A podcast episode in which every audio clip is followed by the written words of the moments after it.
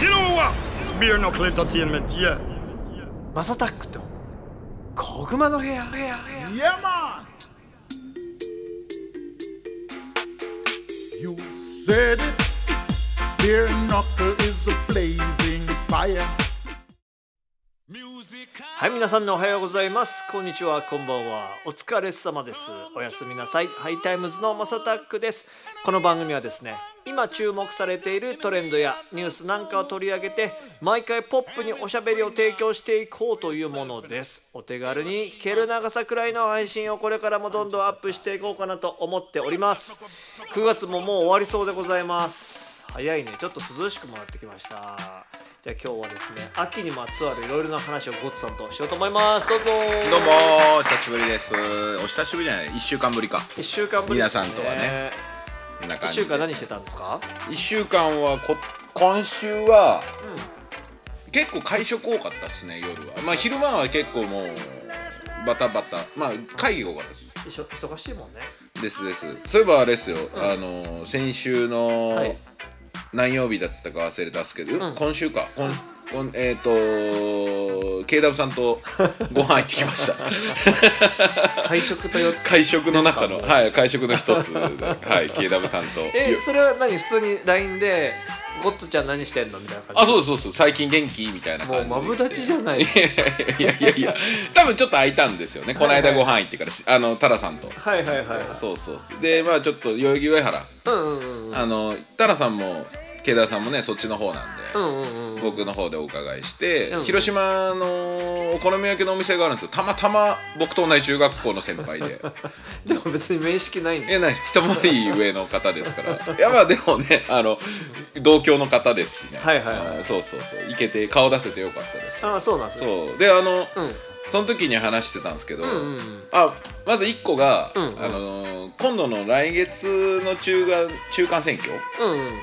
の分の絡みでちょっとあの小熊に来ていただける話になっ てます、はい、まあ、あなんだっけ先週か先々週に僕らその中間選挙の話ちょっとしたよ触れたよねそうしましたしましたしましたで多分まあこれは絶対に KW 氏好きですよねと思いながらもそうですねやっぱりそこに食いついてたわけです ね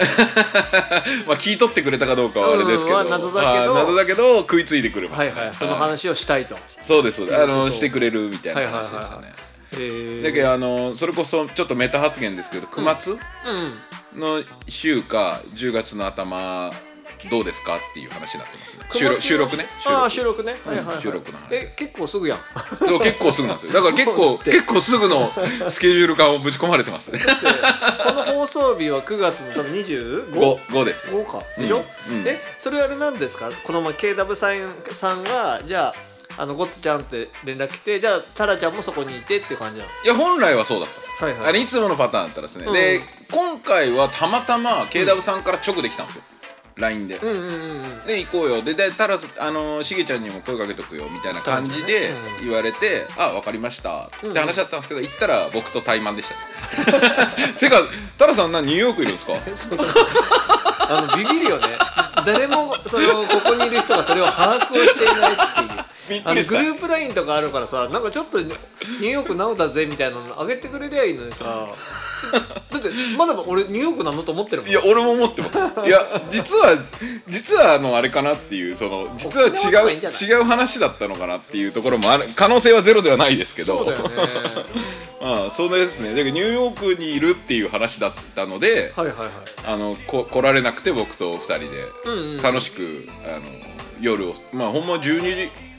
ギリギリですね12時ぐらいまで何の話するんですかその KW さんとまあえー陰まあの陰の話はしないよねみんな話はしてあのないゴッツさんとで一緒すねにねあただ、なんでゴッツちゃんは、そのレーベルやるに至ったのみたいな話は聞かれて背景ねではいそうでマサさんの、あのなんて言うんだろうあの、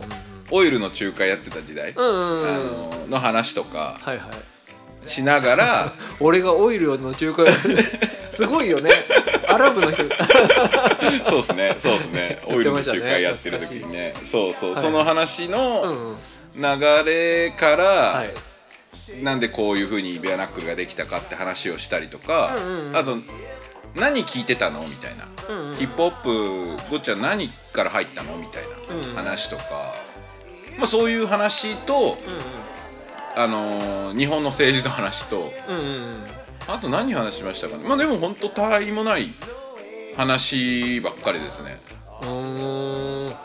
まあ、KW さんでもあれだもんねその番組テレビのさテレビっていうかあれかあオペドオとかねペドとか、はい、出てらっしゃる YouTube からのやつとかも、うんなんか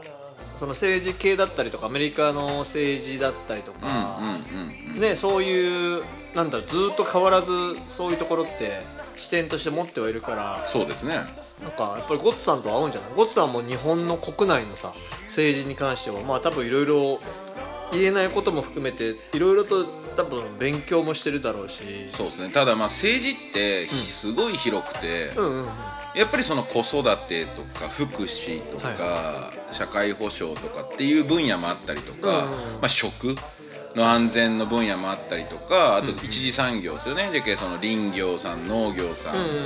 そうそういう専門の方とか、そういう細かいのがいっぱいあるわけです政治って、だからそういう意味で言うと全部を網羅してるわけじゃないですけど、まあ、僕が関わってる日中の話だったりとか、産業系経済経済系の話だったりとかエネルギー系、うんうんはもう大体こう近いところにいるので、まあどういうふうあと災害か防災系ですうね、んうんうんは大体僕は分かるまあ要は国土強靭化系ですよねうんうんうんうんうん、そっち系まあどっちかというと僕二階派っていうか田中角栄流れの二階派じゃないですかそうだよね二階先生だよねそうそうそう、だからまあどっちかというとそっちばっかりですよね、うんうんうんはあの詳しいとは言えますけどまあはい詳しい方だとは言えますね詳しいとまでは断定はしませんまあ上には上がいるだろう上には上が全然いますからまあでも、ゴッツさんの年齢でめちゃくちゃ詳しいんじゃないいやいやいやもっと若い人いっぱいいますってそうなのねもうやっぱりそのまあこれは伊予縛るしですけど、んうんうんエリートってよく言われる官僚の人たちうんうんうんはやっぱり若い人でもすごい優秀だし若い人っていくつぐらいなんですか20代いますよ普通にいるんだいますいますいますいますへえでもやっぱりメインの、そのキャラクターっていうか、うんうんうんまあ、現場でメインで実務のトップやってる人たちはやっぱ40代が多いですかねうーんやっねぱ体が動いてそうですそあうでるす程そう度ですそうです熟考してきてみたいな感じそうでですすかねねでやっぱりその大手企業さんとのパイプもあるわけじゃないですか、うんうんうんうんうんやっぱりそのね二十二十何歳ぐらいから入賞して、まあ、入賞っていうのはその省庁ですね、うんうんうん入賞してでそこからキャリア積んで10年ぐらい10年20年やってやっと、はいい、ろんなその企業さんの状況だったりとか、うんうんうんまあそれに関係するはいはものって分かってくると思うんでやっぱ40ぐらいが多いですね若い人で30代後半いますけど、いはいはいはいでもどっちかというとやっぱりその補佐役でおじさまがついてらっしゃったり50代60ぐらいの。へえですねであとはやっぱりイメージですよ、うんうんこの鬼のようない、まあ、これは僕がかかってるだけあの範囲だけかもしれないですけど、ご年配の人ってあんまりいないイメージですあ逆にすごいいるイメージだけどご年配の人はそんないないんだそうですね政治家の方はそうですねでほうほうほう内閣府うんの、まあ、内閣府ってかんいろんな省庁から集まるんですようんうんうんあの出向するっていうか経済産業省から内閣府行ったりとかってするんですけど、そこにの3時間の人でまあご年配の人は多いですけど、はいはいはどっちかというと実務課長クラスいうんうんうんはやっぱり40代が多いですねへえであとはどっちかっていうとその独立行政法人とかっていうふうにあの専門的な、まあ良くも悪くも天下り先ってよく言われるとこ、そこにやっぱりそのご年配の人たちは行ったりとか結構僕のイメージは官僚でずっと勤め上げるっていう人は少なくなってるイメージですおね。ーやっぱ新しい時代なんですそねう5060になったら自分で会社されてる人もいれば、うーんあのーそういう独立行政法人うんに、まあ、しそのまま行かれてそっちで役員されてるとか、うーんっていうなんかそういう今はそういうイメージですねやっぱわすごいね若い、まあ、若い人が中心になりつつあるのはあるですねならないとダメだもんね、うん言うてもねですですだからどんどん左に寄るんですよあそっかそっかそっか、うんまあでも全世界的にそうだもんねそうですねやっぱりその国が介入して富分配してっていう考え方がやっぱ多いしでやっぱ民間に力がないじゃないですかこの20年間うんうんうん大手ぐらいしか。うんやっぱみんなそのニュースとかで、結局また大手がって言うけど、で電通でもそうですけど、電通しかできないじゃないですか、うんうんうんとか、そのトヨタしかできない清水建設しかできないじゃないですか、んうんっていうことが増えてきちゃって、あれ確かにねうんだから民間の力が弱まってる以上ねその国が補助しないといけないってなれば税金も上がれば規制も増えればっていう、まあ、そういう流れだなと思いながらそうするとあれだよね結局は大手のさお金もさ今円安にどんどんなってきて,、うんうんくと投資先がさ日そう本ですね国内だけにウェイトがだんだん増えていくかどうか多分上がんないよねとも思っちゃうよねそう個です人ね的に考えると投資先で考えた時に、おそらくですけど、まあ、今 EU も利上げしたじゃないですか、EU とアメリカ利上げして、多分まあ一応今、まあ、黒田総裁のうちは、多分そんなにこうお大規模な、うん要はその規制金融規制、い要は今緩和じゃないですか金融緩和してるところだから、あれだと思うんですけど、財務省側は、もうゴリゴリ規制する気ですから増税規制っていうのは。でやっぱりそのこのまま円安が続くと、多分介入するって言い出してるんですもう日経新聞で上がってたもんねあ上がってましたうん、もう介入するよっていうああじゃあこもうとは発表したじゃあもう発か表してた、うん、介入介入するっすねするっすするっすでまあ準備はできてるでしょでもも今う準備はできてるし多分ねちょこちょこ介入してると思うよあもうすでにやってんだ、あーでもともとちょ先月のちょっと会合があって先月末に、でその財務省の元 OB、まあ、財務省官僚の人で、まああのーもう今民間に降りられてるんですけど、まあ、要はまちづくりとか廃校利用とかやられてる方がいらっしゃって、その人が言ってたっすね、もう介入する準備してるっつって財務省なが。るほどねだからもう発表したんですね。まあ1ヶ発表月して経たってるから、そっかそっか。すみません、チェックしなかったです。それでなんかどういうふうにやるいつでももうやりますみたいな発ん表の仕方、だから多分外国人投資家の人は、ん多分やばいどうしようかなみたいいなやなんかね動きがすごいゆっくりになってたその為替の動きがで急に2円上がったりとかしてたじゃんちょっとは前に、いはいはい、そうそうそうそう。その言う前はね、はいあのはい言ってからは徐々に10銭上がってとかででも今日また、あのーなんか発表したじゃないですか、うん談話てかこのまんまあんまり利上げしないとかさ、うんうんうんうん感じだった時にこれって前もそうだったんだけどきドルがめちゃくちゃ上がったんですよ、円が売られて、うんうんうん同じようなことが起きててでこ今回もそれを発表した後に円がまた145円だったんですよあはいはいはいはいだけどさっき言ったそれが介入が入ってギューン下がってあやっぱそうっすようね、んあの多分これ右へ習えで利上げせにはいけんくなるんですけど、うんうん日本も、うんうんあの利上げしたらどうなるかっていうと、うんうん国債買うようになるんですよ民間企業民間ああー民間企業っていうかそのいろんな投資家さんが、守りに入るよねで 結局そのその後どうなるかっていうと地方銀行とかまあ日本の銀行が民間に金を貸し出してたじゃないですかうんうんうんっそれが国債を買った方が儲かる時代になるんですよてなるとって貸さなくなっそう貸さなくなっちゃうんですよだから金融緩和と比例しないんで動きうんうんがうんだからすごい難しいハンドリング今してんだろうなとは思いますけどうー黒田総裁がいる以上大丈夫ですけど、黒田総裁から変わって次の人事次第によってはあの一気にあれかもしれないですね変わっちゃうかもしれないょっとん金融市場がひ冷え込むわけじゃないけど民間に金が流れんくなるかもしれないですねなるほどねこっち注目こっち注目ベアナックルエンターテイメントに注目ロシアがさあのー発表してるじゃないですか昨日昨日かあ動員あの演説ですかそうそうそうそう国民あれはね僕もだからあれどういう意味なんだろうと思って調べてみたら、はいあれなんだね戦争に、まあ、戦争とか戦いに出て、うん内容間違ったら違ってるってことああ全然で全然いいですよでなんかちゃんとやらなかったらとか逃げちゃったりとかしたら罰則があるよってあこともちろんもちろんそれはあ りますねそれもあ るしお前お前らだから簡単に言うと強制的にまああのおかみに言われたら出ろよってことでまあ一応給料いいんですよお金はもらえるからあなるほどだねからお金もらってるのに、く国の税金でお金もらってお前働いあの戦いに行くのに、うんうんで逃げるやつは、それは罰則あるよねっていう言い方ですなるほどなるほどどっちかというと、あそっかそっかそっか、うんただで行ってるわけじゃないですよあいつあの人たちもそうだよねそうそうそうそうちゃんとお金はもらってます国からはいはいはいはいはうんやっぱやっぱその辺がちょっとあれですよあとえっ、と2500万人動員がどうのこうのって話あったじゃないですか、うんうんうんあれはもともとの予備役の話ですね2500万人のそのロシア国民の男性が予備役なんです、えーっと予備の兵隊とかそうそうそうそううんうんなんかあった時出るよってで今回追加で、あのー動員をかけようとしてるのは30万人すげえで2500万人のうちの30万人は今1500回のうちまあもう数数じゃないけどねまあ数字じゃないまあでも今回の動員ですからはいはいだからこれがまだ軍事作戦っつってるじゃないですか、でい一貫して今回も軍事作作作戦って言ってるからあれなんですけどアメリカが変に介入しすぎると戦争って言い出すんですようんうんうんで戦争は国際法違反になるから、んロシアは避けてるだけで、はいはい正直このまま常任理事国から外したりとか拒否権を無視しするようになったりとかってやれば、国際法に違反してても違反してなくても一緒の状態になるんで、ロシアとしては戦争っていうと思うんですよで戦争ってなった瞬間に、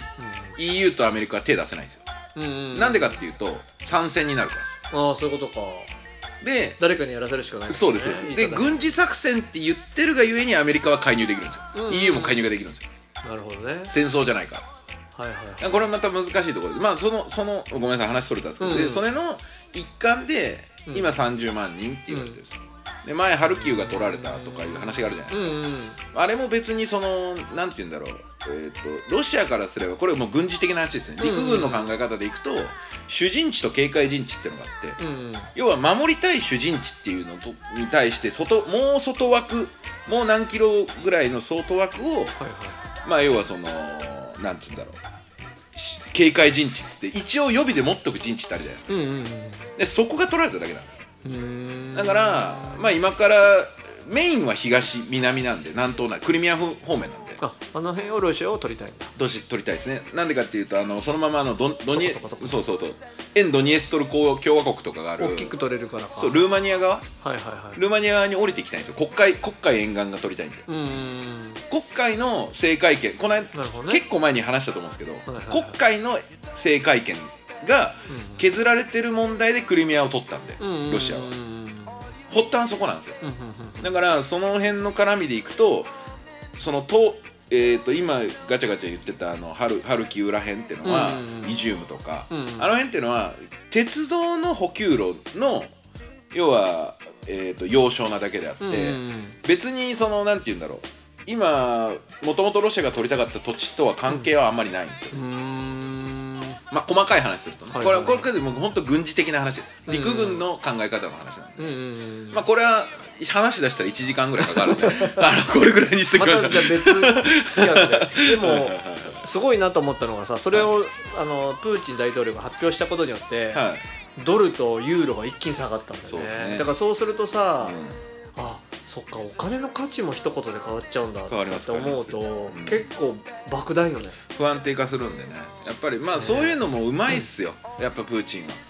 そうやって揺さぶる金融経済あの経済戦争も仕掛けてるからやっぱうまいっすうまいっすすげえなと思っちゃったけどまあ早くねもう平和になってほしいしまあちょっと早く KW さんにもぜひ来ていただあいてそうですねそうですねちちなみあにのーちょちょっとだけ小ネタ言っていいですか、うんうん2500万人の予備役っていうじゃないですか、うんうんロシアって男何人いると思いますえ半分ぐらいいるんじゃないのまあまあまあ1250万だからいやいや違う違う違う違う違うあの国民全員ですはあ国民全員でしょ、まあ、例えばじゃあ1億人だとしたら、い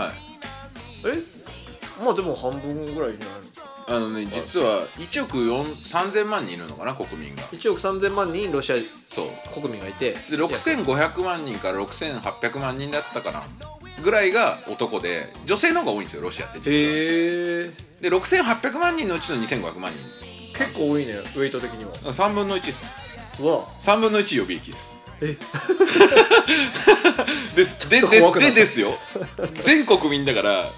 10代から60代っていうかまあもっといるじゃないですか、0から80ぐらいまでいるわけ、はいはいはいはいあそうだよ ね子供もいるもんねおじいちゃんたちもいるもんねっていうことはほぼほぼほぼほだよぼねほぼ現役世代の男性ほぼほぼ予備役だよねうわ怖っ鳥肌だったそれは さ、あれだよねニュースで上がったけど飛行機のチケットが高騰してるとそうそう今僕がやりねたいって言ってそう出たいっつってねやってる意味もわかるっすよねそりゃ怖えな、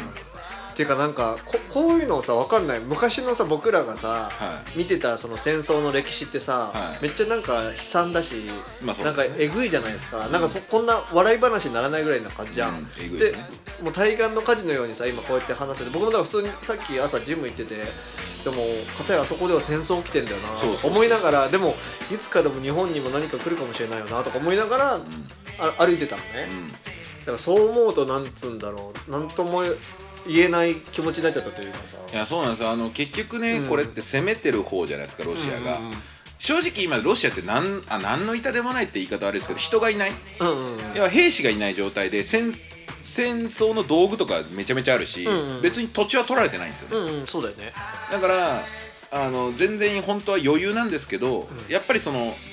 えー、と攻めてる側は士気が下がるんですようんで、ま、攻められてる側は士気はまともなんですようんうん要は守られ守らないといけないからそうだね守ろう守ろうとそうそうそうそうそうだからそういう意味で戦争の大変さだからああいう演説もわざわざ打たなないといるけないしほどねそういろんなね国がちょっとピンチです的な感じでそうですそうです守るためにってことを言うんだねでも防衛という意味でのはいそうですそう演です説だからみんな一一丸となって戦いましょうみたいな感じなんだねで結構複雑で今ロシアは多分大変だと思うのがやっぱ国民今逃げてる人が多いっていうニュースももちろん出るんですけど、んそれと一緒もう反比例するっていうか一緒の比例してその戦争を賛美する人たちもいるんでみたいですねそうそういうことさん言ってたもんねそうそうそうだから、まあ西側のメディアだからそうなんよそういうのはだからこちらはあピック逃げてんだっていうそうそうそうそうれを信じたいと思うそうそう信じたいし都合のいい動画業をそうなんよ撮るねからだから実際さみロシアの国内で僕らそれ見てないからそうなんですよわかんないもんわかんないですまあだけどその辺まあ戦争に関してはねまあ僕ら平和で本当に良かったなっていうそうですね、うんまあ、日本でよかったって言っていいいいのかどうかあれだけど、今はね今はね、うん、あ今とはね20年後は分からん今はですねまあでもその平和であることを、まあ、僕らもできるように努力していくしかないっすよねそうそうそうただまあもし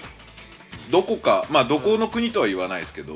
どこかの国がと参戦争せなきゃいけ なくなった